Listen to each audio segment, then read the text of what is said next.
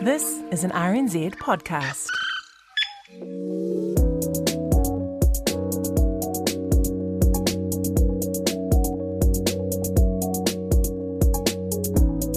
Kia ora koutou, I'm Philippa Tolley and welcome to Insight. This week, genetic modification. GM in agriculture has long been a contentious topic. Any attempts to use this technology since its inclusion in legislation in 1996 has been met with litigation and protests.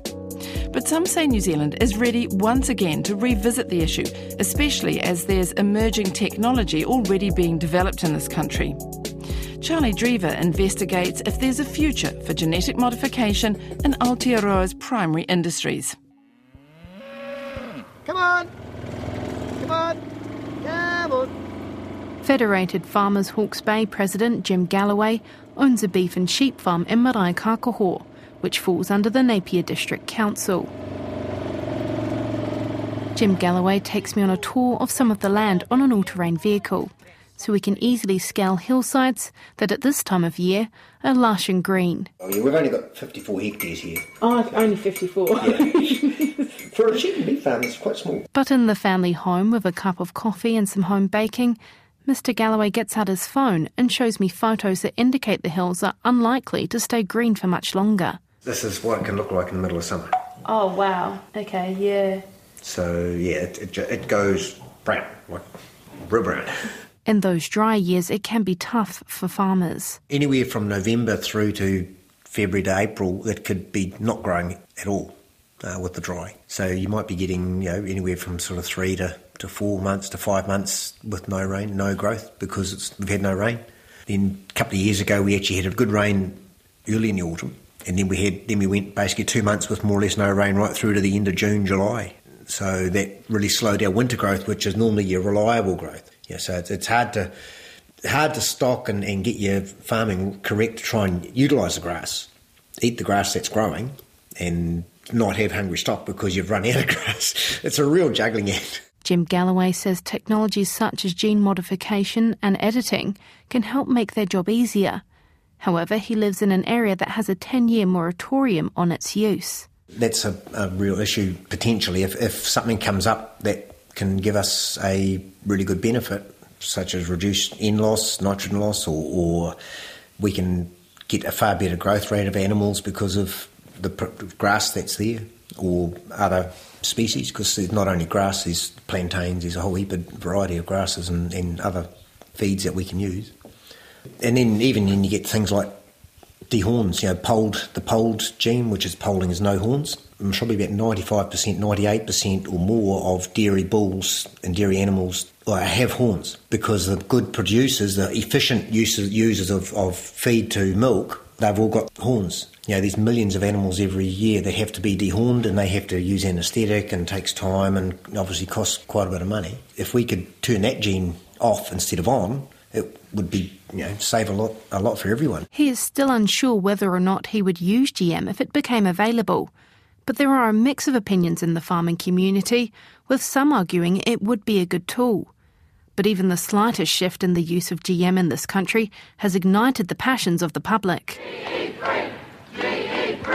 A day after the government's announcement, anti GE groups were promising the issue is not going to go away.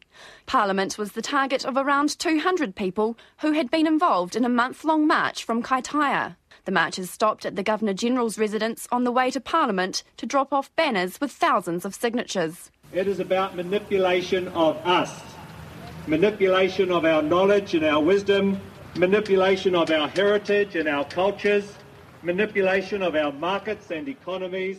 and That audio is from Checkpoint in 2001, when the first field trials of genetic engineering were allowed in New Zealand under strict conditions. 17 years on, the use of genetic modification or gene editing is still met with resistance. The former Chief Science Advisor for the Prime Minister, Sir Peter Gluckman, is a strong believer New Zealand has no choice but to revisit the topic. He says there have been significant scientific advancements since the early days of changing plants through chemical mutation. While the process of taking one gene from a plant or bacteria and inserting it into another plant or bacteria sounds somewhat unnatural, he argues it is the opposite. Then along came genetic modification, which is about taking a gene from one plant or one bacteria, inserting it into another plant uh, or another bacteria. And quite rightly, there was precaution taken at the beginning, but now after 30 odd years of using genetic modification, while it is still philosophically objectionable to some people, the evidence of its safety is clear. And like everything, just as the random mutations from the chemical poisoning were screened first by eh, in laboratories to see that they produced a safe outcome, same's true of genetic modification. But both of those are crude tools in terms of what we now do with gene editing, such as the CRISPR technique, where you can actually regulate a switch on the gene to turn the gene on more or off. So you're not changing the genetic architecture of the plant by inserting a new gene in. All you're doing is making a gene in the plant work more or work less under situations different to what it does. Uh, and that's what nature does all the time. Nature all the time is producing these single or small numbers of mutations. In every generation, there are changes. In his last report as Chief Science Advisor, Sir Peter Gluckman laid out the ways genetic modification or gene editing could help the country limit its emissions. He said there was research suggesting new and effective ways to reduce pastoral greenhouse gases, which show promise, but many relied on gene editing or genetic modification. The one thing that's on the horizon, oh, it's more than on the horizon, is the availability of genetically modified and probably in the near future genetically edited grasses that both preserve the productivity of animals and reduce their methane production. And one could see a situation where there's a trade off, where one, one reduces the number of cows and therefore all the environmental footprint, but sustains the agricultural economy because of the increased productivity that those animals have at lower methane production. He believed the time has come for New Zealand to grasp the nettle and seriously consider using such technologies in Aotearoa in the future. New Zealand has to look uh, for what are its options ahead. And as a biologically based economy, we need to think through the range of biological technologies that are available or will become available. That doesn't mean we'll use all of them, but we do need to actually have a look at what, what our options are. But is New Zealand really ready to once again open a can of worms on this divisive issue?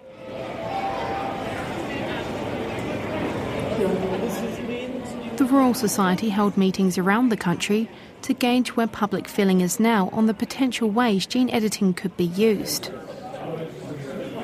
At the gathering in Napier, there are about 40 people in total, including experts, farmers, and landowners in the area.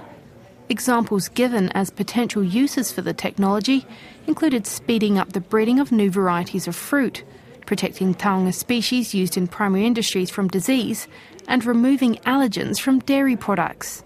Gene editing, which uses a gene already existing within the organism, falls under the same legislation as genetic modification.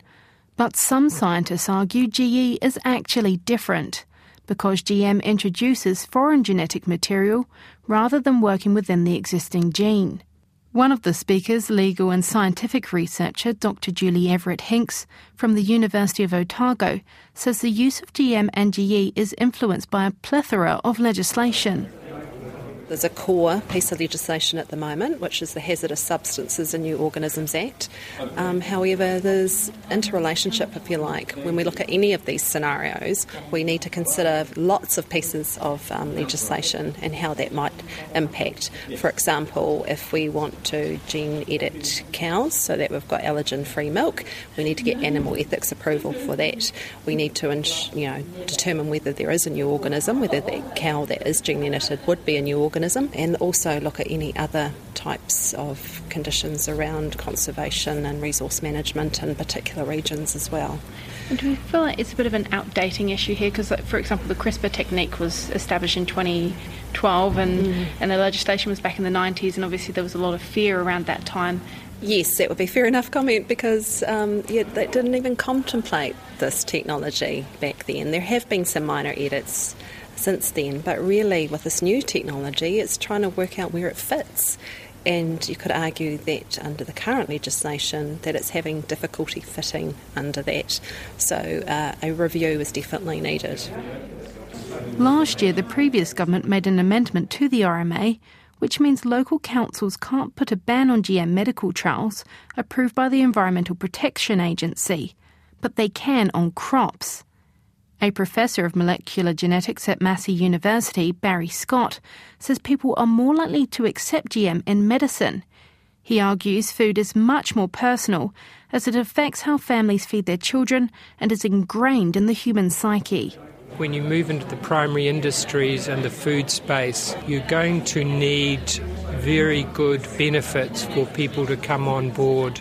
Does track back to Monsanto and the 90s. They used this GM technology principally for the benefit of farmer with herbicide resistant crops. They did not take into account benefits for the consumer, and the technology was introduced without a conversation, a dialogue with the public and it's a classic example of technology getting way ahead of public acceptance, and there was a big um, backlash against that, and we've kind of had to live with that for a long time. Barry Scott says scientists are now trying to rebuild that trust and work alongside the public. The need for Māori participation was also stressed during the morning's event.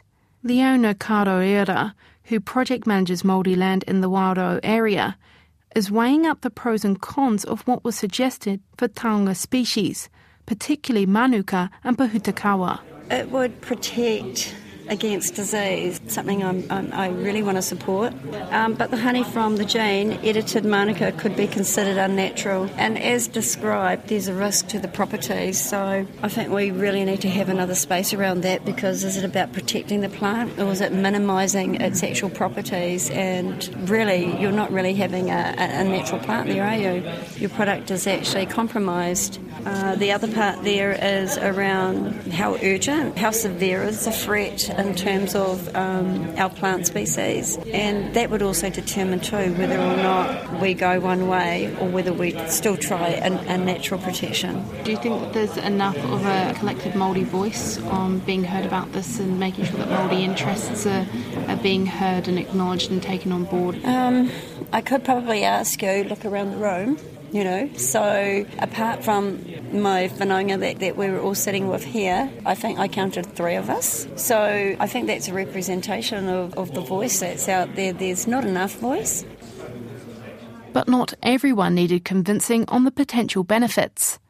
A previous Federated Farmers president and South Canterbury farmer, William Rolleston, made the trip to Napier especially for the event. Well, I really wanted to hear what the public had to say, what, what people coming into this room um, were going to say about this new gene editing technology, because it is a new revolutionary technology, and I think people are really interested in it. And I, I have to say, I was quite heartened and uh, in some ways surprised by the real interest and enthusiasm for the sort of scenarios that were painted today. He thinks the choice of location is interesting seeing as the Hastings District Council put a 10 year moratorium on GM crops in the district. Farmers in the Hastings area, where there is a 10 year moratorium on the use of any genetic modification in agriculture, are now going to have the issue. These technologies, as they start to roll out, are not going to be available to them, and they're going to have to go through an expensive plan change if they want to be able to, to use these technologies.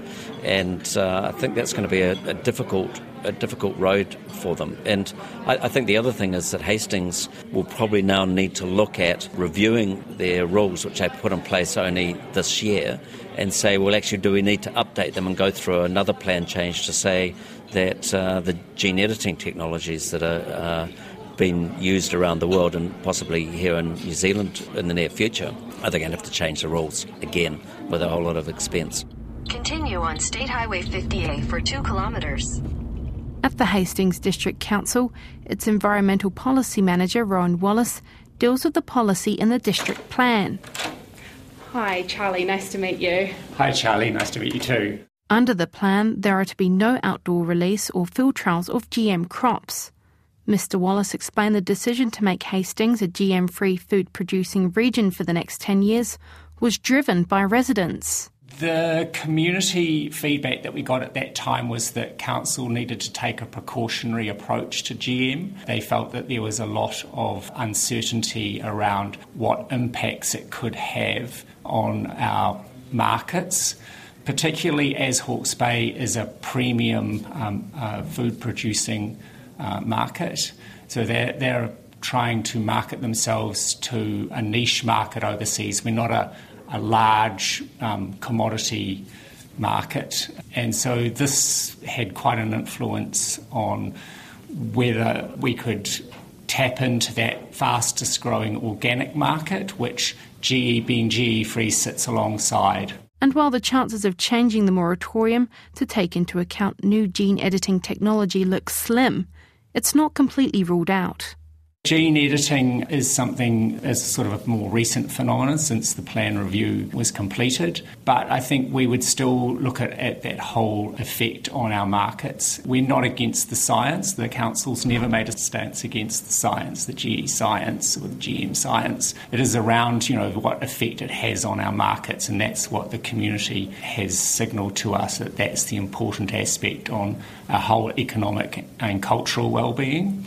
And culture is an important consideration to council as well. Ngāti Kahungunu have in their vision the fact of being GE free themselves by in their 25 year vision. So that aspect needs to be considered under the RMA process, the cultural effects um, of the sustainable use of natural and physical resources. And in terms of the public feedback that you've had since, has it all mostly been supportive, or are there some farmers that would still like that option? It's been mostly supportive, but we, there are always um, farmers who would like, you know, to have that opportunity. Um, and the council's not against that. Um, it's just, as I said, taking a precautionary approach. And we actually have a, a provision in our plan, a policy in our plan that signals that the council will review um, the stance that it takes if the community, if the general community um, viewpoint is that we should be doing that, or if new technology comes along that strengthens the case for being, you know, adopting GM products. One of the groups supporting the Hastings District Council's decision is local GM free advocacy group Pure Hawke's Bay. Up a bendy gravel road is the property of the group's chair, Bruno Chambers. His home is nestled among trees, and native birdsong provides a backing track.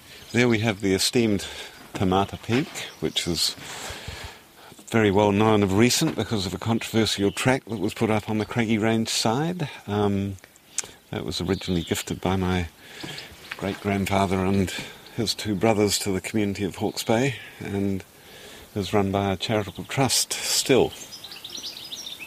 A fifth generation Hawke's Bay local, Bruno Chambers has lived in the area as a farmer most of his life and is proud the district is GM and GE free.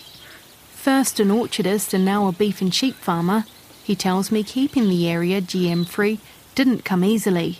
We had to do quite a lot to convince the district council that, that this was a, an issue worth picking up. They called together a forum which brought in various people from different organisations. William Rolleston was there for Federated Farmers being very pro GM. The, the reality was it was a good process for the council to base their decision on going forward. So, with us sort of prodding them from behind and the council picking up the cudgel, they've made a lot of progress.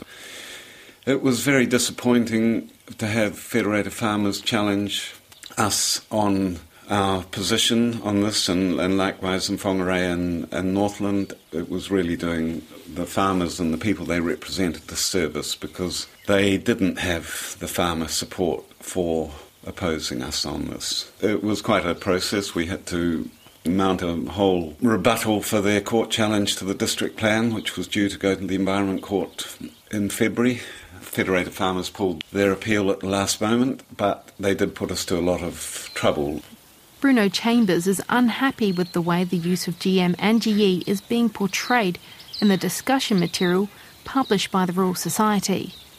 It's really disappointing that they are put out in such a promotional manner that is really rich on hyperbole and bias and very short on anything concrete and tangible, and with a complete lack of acknowledgement of any impact that they're going to have or the technology is going to have on our markets. It just it's the wrong way round. We need to be looking and growing what our markets want and what people overseas want to buy from New Zealand. We've got to supply the top end markets in the world. That's our future. Currently, 64 regional governments in Europe have declared themselves GMO free. And earlier this year, the European Court of Justice ruled gene editing is still GM and would need to be labelled as such and adhere to the same rules. A Hawke's Bay orchardist, David Cranwell, fears the use of genetic modification would limit where he could sell his apples. The company that I work with, it's one of the biggest supermarket chains in Europe. They will not touch any genetically modified product. So if you're genetically modified, you don't actually have access to, to sell through their stores. So, end of story. David Cranwell says people are scared about what the future implications of GM and GE could be if you're old enough, you remember thalidomide, and it was going to be the wonder thing. Well, an absolute tragedy. More recently, um, surgical mesh. That was going to revolutionise it. This is what colours people's feelings about GE. Is this any different or any better? We don't know. We're frightened of being told 30, 40 years ago something was safe, and then it turns out to be life threatening. And is the, um, the GE going to be any different? And I think that's what they have to get over or bring people on board with the safety of what they're proposing. And I think they're a long way away from that yet. Do you think then that until that economic analysis and those attitudes have changed, we're not really ready for that discussion yet? No, you're right. You're totally correct. We're just not ready. There's, we're light on fact and high on emotion, and it's and that until they can get the facts and figures and safety thing all in a row, I, I think it's, it's, it's a long way off yet. So, what developments are being made in New Zealand right now? I've just got some uh, Granny Smith um, pollen here, so I'm just get it, tap it down the bottom of the tube, take my paintbrush, and uh, rub it on the on the female parts of this of this flower. The job of pollinating in this greenhouse is a human task. No bees are allowed to do the job, as these are genetically edited and modified plants. The greenhouse is bright and soon gets warm, so the temperature is controlled by filter air changes, driven by a large central fan. The greenhouse grows apples, pears, tomatoes, and petunias, to name a few, and some of the trees flower all year round, producing seeds for breeding five years earlier than usual. It operates under a special research license on the condition nothing, including pollen, leaves the greenhouse. One of the rooms is filled with 300 apple trees, and a professor of plant biology, Andrew Allan at the Plant and Food Research Greenhouse in Auckland, says this is one of his favourite experiments. Normal Royal Gala blossom has a little bit of pink, a little bit of blush, um, and then over here, the apple with the extra apple gene that controls red colour is, is shockingly red. Beautiful, if you like. The particular regime we're testing is, is under a, a, strong expression, so the roots are red, the trunk is red, the leaves are copper, copper coloured, the flowers are, are, red, the fruit goes on to, to look more like a plum. It's, it's so dark and, and, uh, and coloured with anthocyanins um, that, it's, that it looks more plum like than apple. He says the public perception of the research is much more sinister than what actually happens. I often get told that GM means um, adding something unnatural to a plant.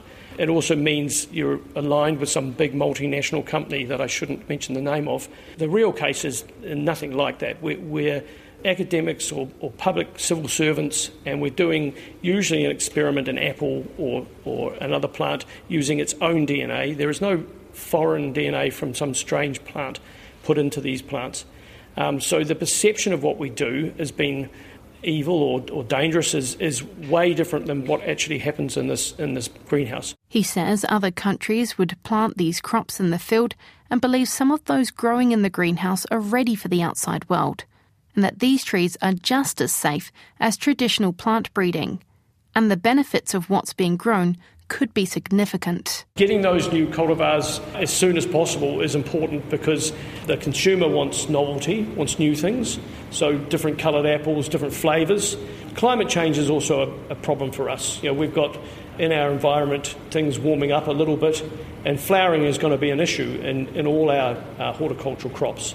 So, uh, getting new cultivars that have, are more resilient to the changing climate is a big priority.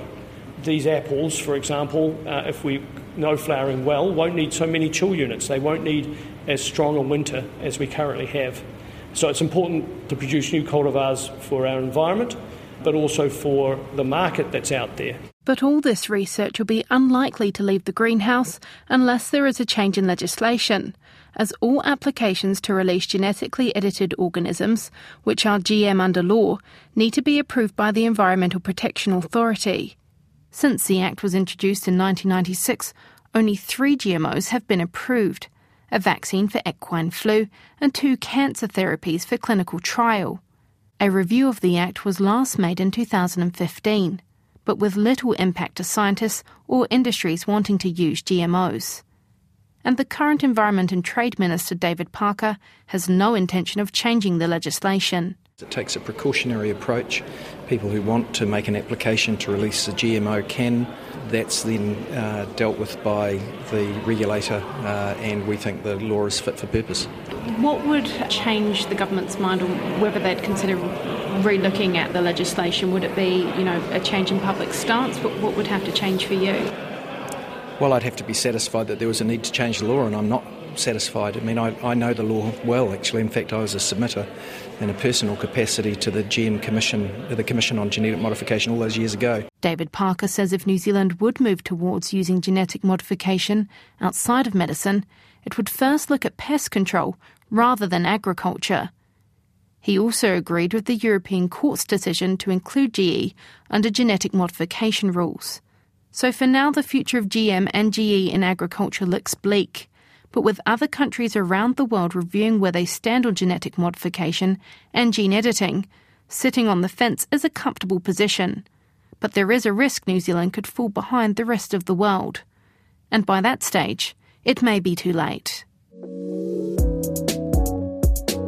That program was written and presented by science and innovation reporter Charlie Drever, with special thanks to Ngā Taonga Sound and Vision for providing archival audio.